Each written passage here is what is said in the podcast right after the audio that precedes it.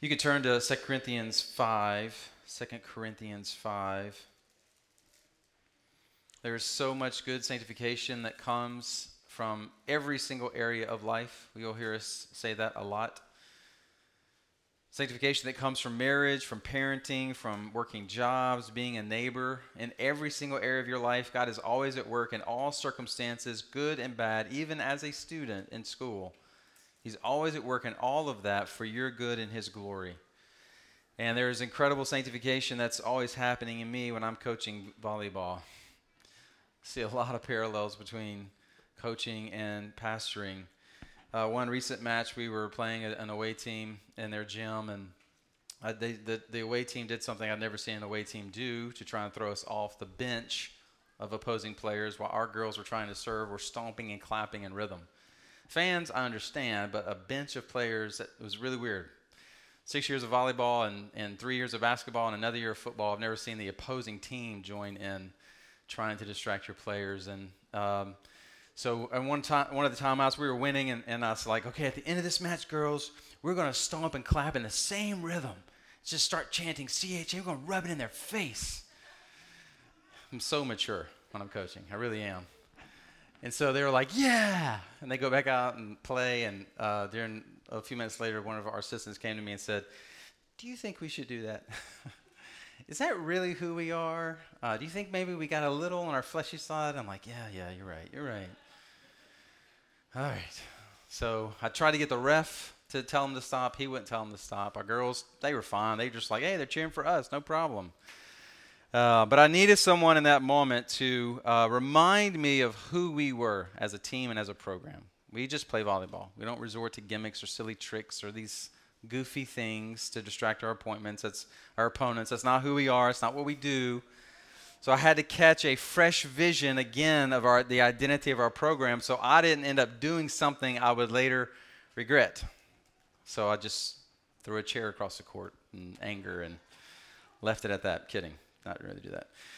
This is the essence of our yearly vision series as a church. Uh, we'll be back in Hebrews next week, but every September we take two weeks, three weeks, sometimes longer, eight weeks to be reminded of who we are and what we're called to do and be as a local church. It is easy to theologically drift as a church. And we talk about that all the time uh, about continually filtering who we are and what we do through the lens of Scripture.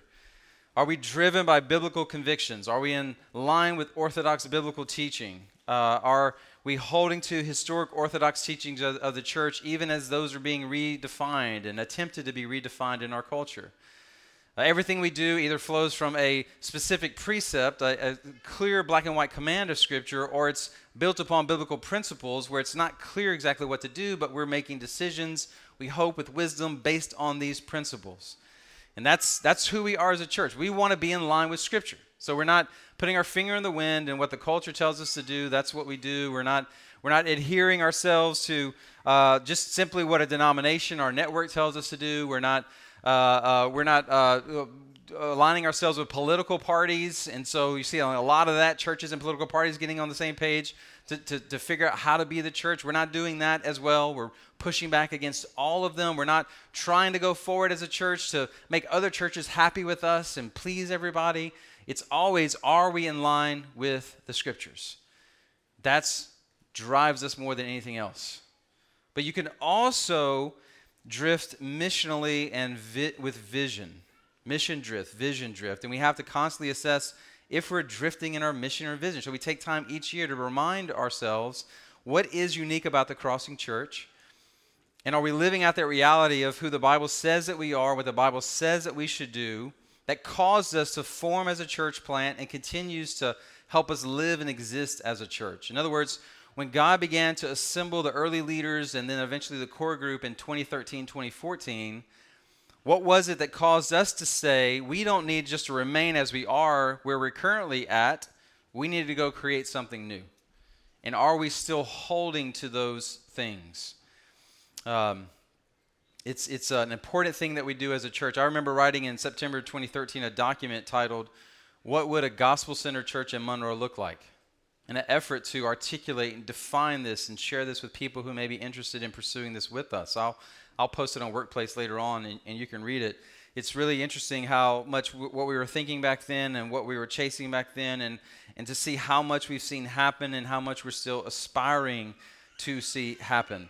One thing that we wrote on that was individual followers of Jesus in geographic locations will form gospel centered missional communities.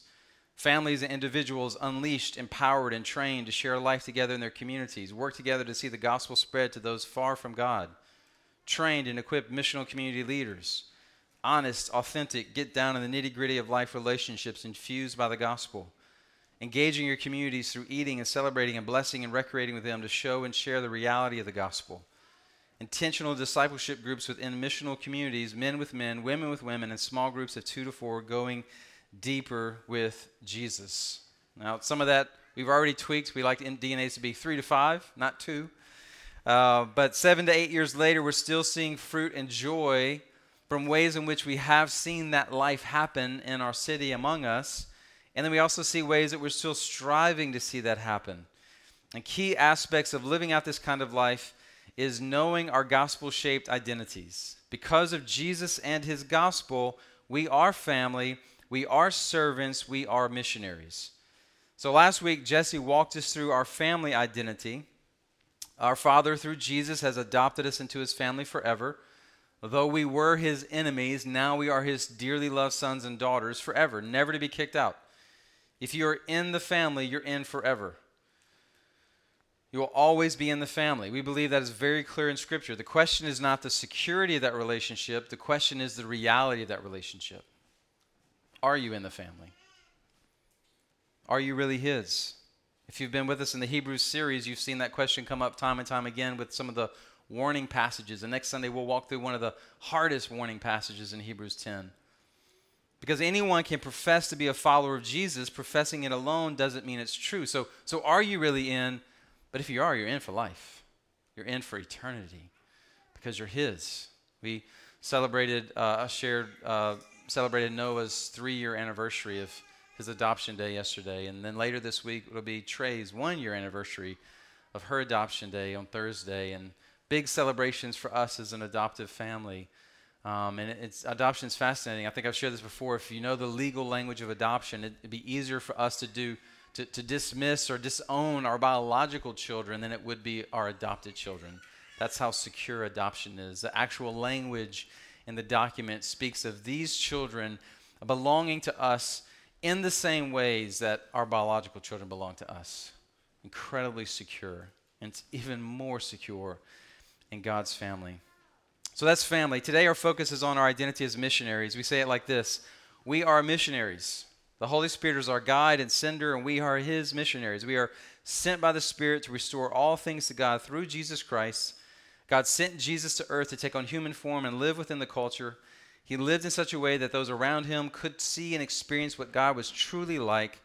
Jesus came so all people, places, and things could be restored to a right relationship with God. In a similar way, we believe we are missionaries sent by God's Spirit into our culture to restore all things to God through Jesus.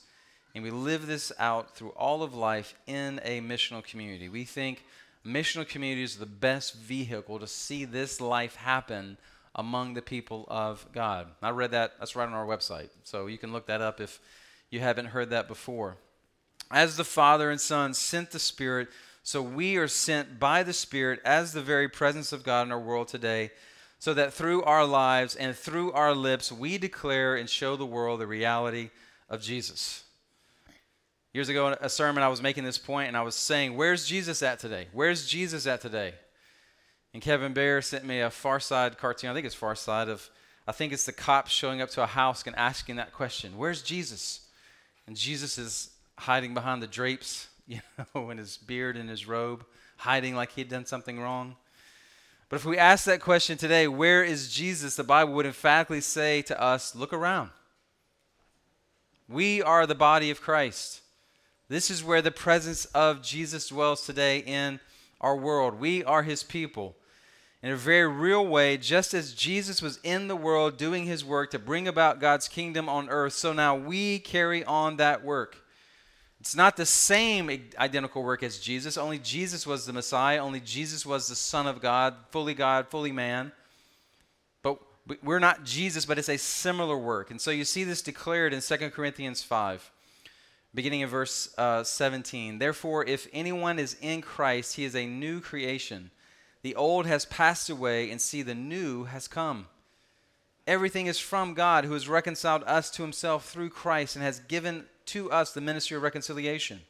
That is, in Christ, God was reconciling the world to himself and counting their trespasses against them, and he has committed the message of reconciliation to us. Therefore, we are ambassadors for Christ since God is making his appeal through us. We plead on Christ's behalf be reconciled to God. He made the one who did not know sin to be sin for us so that in him we might become the righteousness of God. Now, there is work in that passage that Jesus, uh, God the Father, God is at work doing that only He can do. Christ making us a new creation when we are in Him. He has reconciled us to God. He's given us a ministry of reconciliation. God is at work reconciling the world to himself. He has given us a ministry of reconciliation. He made Jesus, who did not know sin, to be sin for us that we might become the righteousness of God. This is all work that God has done and is doing through Jesus that only He can do because only He is God. This is His work. But look at verse 20. Therefore, because of all this work that God has done through Jesus, therefore we are ambassadors for Christ. This is an identity issue. We, you, child of God, are an ambassador of Christ. This is not written to pastors, uh, vocational ministers, missionaries who go give their life away to, to distant lands for years and years and years. This is written to the, the youngest child who comes to know Jesus at a young age. You are an ambassador for Christ. This is written to the oldest saint on a deathbed confession, just moments before they enter into eternity. You are an ambassador for Christ in those last moments. It's true of all of us. Because we have this identity, ambassador for Christ, since God is making his appeal to the world through us, we are plan A. There is no plan B. It's it. We're the church. It's it. It's us then we plead to others for Christ be reconciled to God. Be reconciled to God. This is the essence of our missionary task as God's people. We live in this world. God's not taking us out of this world. We live in this world, in and around people who are far from God, who have not been reconciled to Him, so that through our lives they can see what life is like as God's people. And then through our lips, they can hear us say, Be reconciled to God. Turn from chasing sin and repent and believe in Jesus. Become a new creation in Him as His life enters your life and transforms you. You go through this complete metamorphosis from an old man dead in their sins and trespasses to a new man whose life is given to make Jesus known. So we have to be in the lives of people, people far from God, people who may or may not show up in a place like this on a Sunday, people in our lives that are already in our lives, so neighbors, coworkers, family, and friends. But we also sometimes have to create new rhythms so we can be around other people that we're not currently around.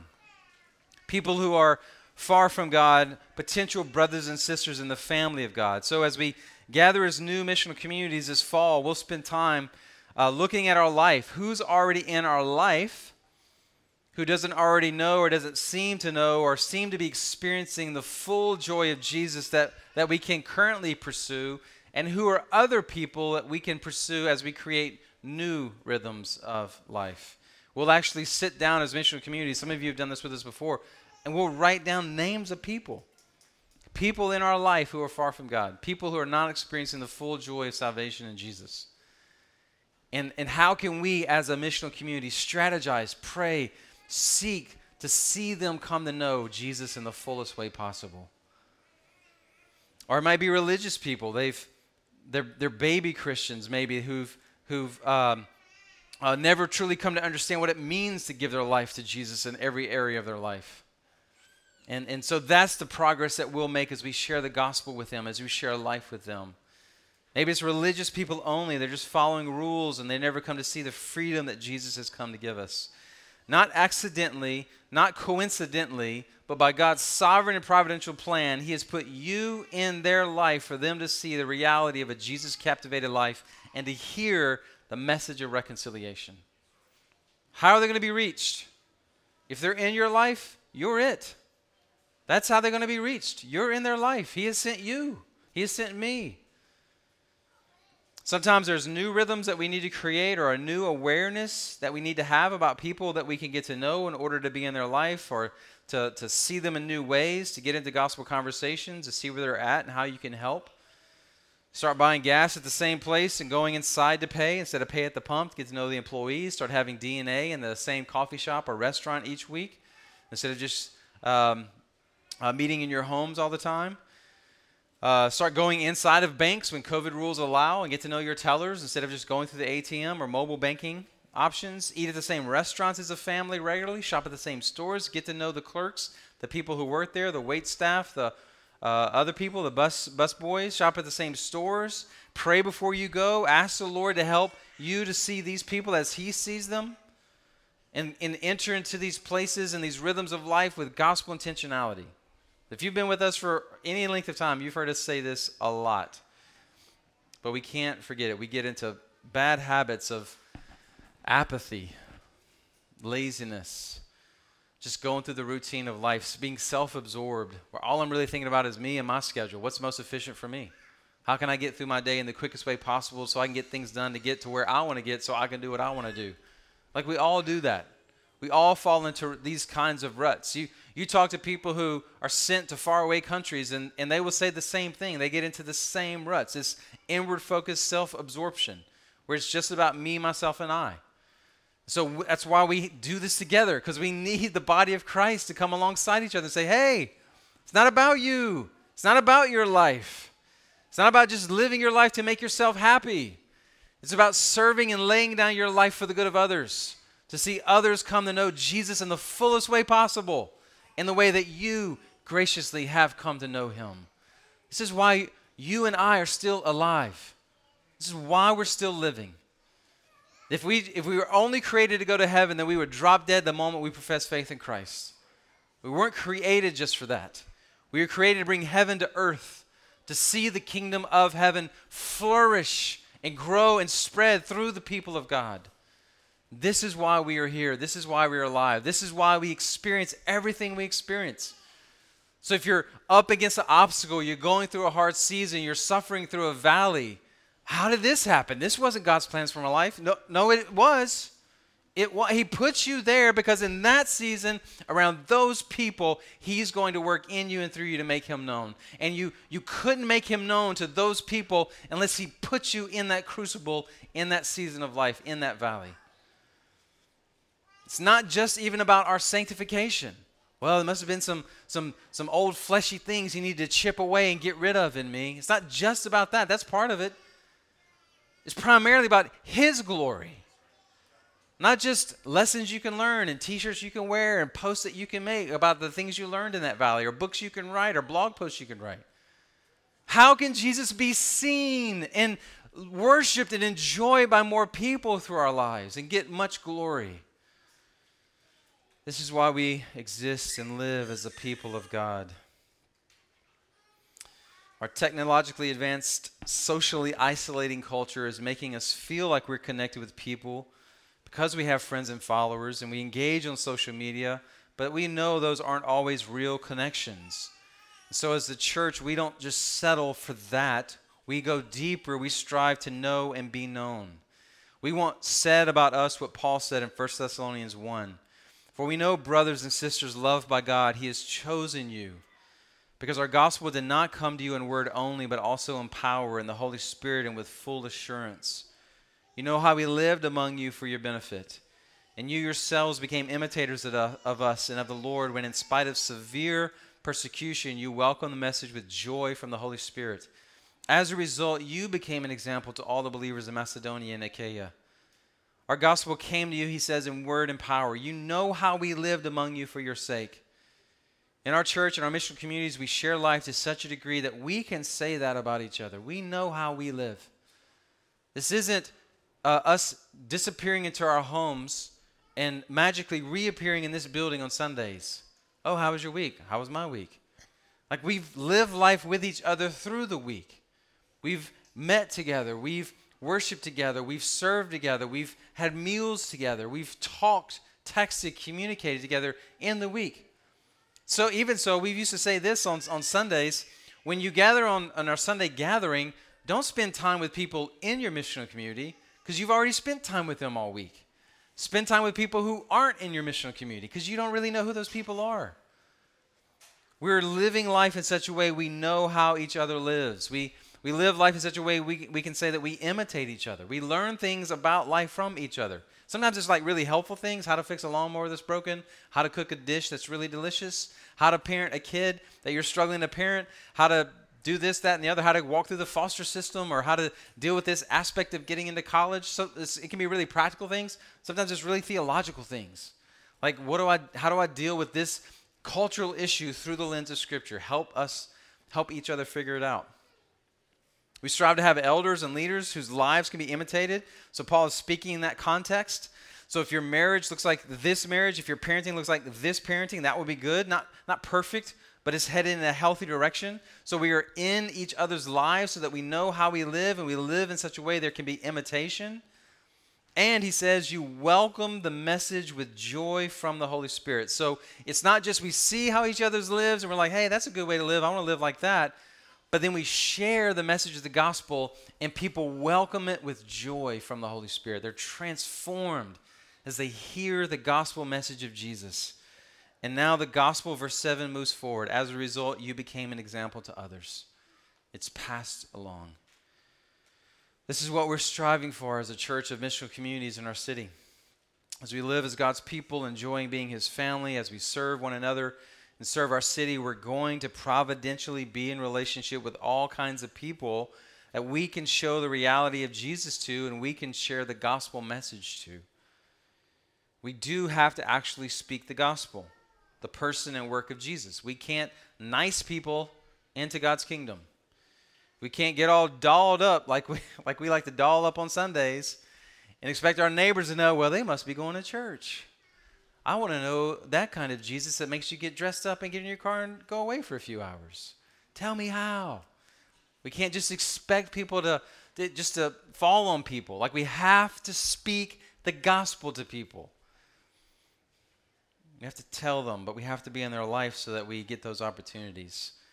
1 Peter 3 talks about this. Who then will harm you if you are devoted to what is good? But even if you should suffer for righteousness, you are blessed. Do not fear them or be imitated, but in your hearts regard Christ the Lord as holy, ready at any time to give a defense to anyone who asks you for a reason for the hope that is in you. Yet do this with gentleness and reverence, keeping a clear conscience, so that when you are accused, those who disparage your good conduct in Christ will be put to shame. This word was giving in the context of suffering for doing good, which will happen to us. Jesus promised the more we live like him, the more we could be persecuted. Real, real persecution, not some of the fake self inflicted persecution because you're being a Karen. No offense to anyone here named Karen, but you know what I mean. But if we suffer for doing good, we, by God's grace, continue to do good. And when the opportunity comes to speak up, and give a reason for why we continue to do good. When it's costing us, we give a reason for the hope we have with gentleness and reverence. Not with jerkiness or sarcasm or irreverence, but by God's grace and power with gentleness and reverence, and the gospel message goes forward. And sometimes this means people we know come alive and become new creations and a member of the body of Christ. And sometimes baby Christians are woken up to the reality of who they are and they begin to grow and mature because they they get it. They get now why they are alive. And sometimes religious people turn from rule following to a vibrant relationship with Jesus as they are captivated by, by, Him and they find their greatest joy and hope in Him.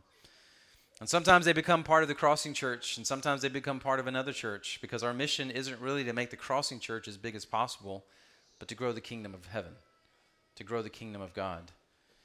And we've seen all of that happen, and it's probably true. We haven't, like, we don't have tally marks on boards or anything like that. We, we trust heaven to take care of all that. Um, it's probably true that we've seen as much fruit from this work develop and grow in other churches as we've seen actually grow and develop in our church. And that's good because the kingdom of God is growing. And God is being seen and enjoyed, and God is being glorified because it's His work. We're just doing our part. There's much more to discuss about this and work out the details, and we'll do a lot of that within our missional communities the rest of this fall and into the spring, through the winter and spring. Uh, we've tried to gather as one church since April on Wednesday nights to do some training and equipping as missional communities, and that worked out great for some. It didn't work out great for others with jobs and different responsibilities. And now we're at a point where it's, we're ready to gather back as MCs and launch back into our neighborhoods and communities and homes with the flexibility that that gives us as we're sharing life together. We're going to be posting uh, this information later today on Workplace. And if you're like, what is Workplace? See, see me before you leave. See Joseph before you leave. See somebody before you leave. And we can get you on Workplace.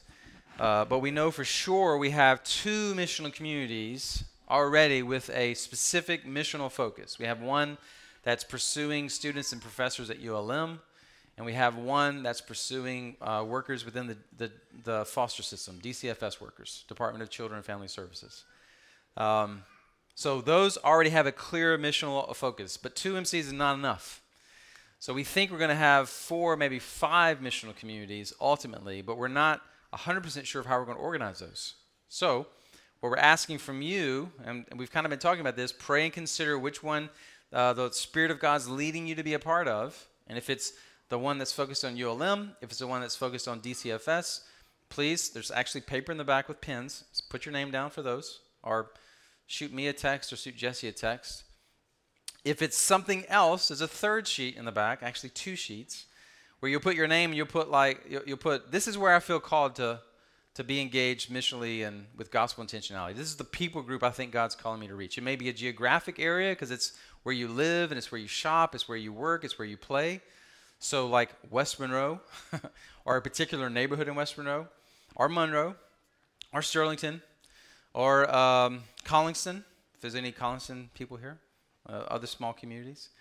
Or it could be a something else. You know, uh, we have four or five families that all have kids or adults who do jiu-jitsu lessons at this particular jiu-jitsu academy. Um, obviously, I'm not one of them, but my son does it, and so that eventually could be a missional community. May not right now, but eventually it could be. This is a place where we want to live and work and, and serve with gospel intentionality. So put your name down. Put right now where you feel the freedom or where you feel the Spirit leading you to go. Uh, just because you're a foster family doesn't mean you've got to be in the DCFS uh, MC. Just because uh, you're a student at ULM doesn't mean you have to be in the ULM. It makes sense. You might should consider it, but it's not like a rule. You have to do this. Just put where the Spirit's leading you right now, and then we're going to be contacting you to, to figure out how we can best organize as mission communities. If you don't put your name down, we're going to be contacting you, finding out why didn't you put your name down? Where do you think the Spirit of God's calling you to, to serve? And, and we'll help you figure that out. Uh, on Workplace, you can read a description of the DCFS MC.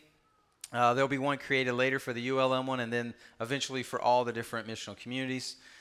Uh, before you leave, take that next step. Sign up and back. Um, and we'll figure that out together. What will life in these mission communities look like? Well, uh, the only thing we know right now is we're not in a hurry. Like we want to, we want to, we want to move at the pace in which the Spirit is leading the, our people. So we're not going to have, you know, by this day on this time, this mission community needs to multiply. That's some of the things we thought when we started. And then seven or eight years of church planting kicks you in the teeth. You're like, well, your little plans aren't so so great. So why don't you just trust the Spirit to work this out? So we're not in a hurry. We want to make sure we really get this and really understand what it looks like to be the people of God in the everyday stuff of life. Um, we've learned from uh, other churches. We've learned a lot from trial and error. Of course, we're learning from the scriptures constantly. One group in particular uh, that we've learned from are the Soma family of churches. Um, if you're not familiar with what Soma is, you can you can look that up. We are soma.org or .com, something like that. Uh, they created a video that we shared in our very first vision meeting that none of y'all were at. Uh, maybe one other person. Uh, but that's back in the days of the old BCM, before they tore it down and built a new BCM, and we were gathered on a Sunday night in, in January of 2014. And we haven't shared it with our people since then. And we were talking this week, and we're like, man, that video was really helpful to help us capture an um, um, image and capture our hearts about what this looks like. So we're actually going to take a few moments to share that with you this morning. So as this is playing, let the Spirit speak to your heart. Where does He want you to serve? Who does He want you to be with? And how can you give your life to engage in God's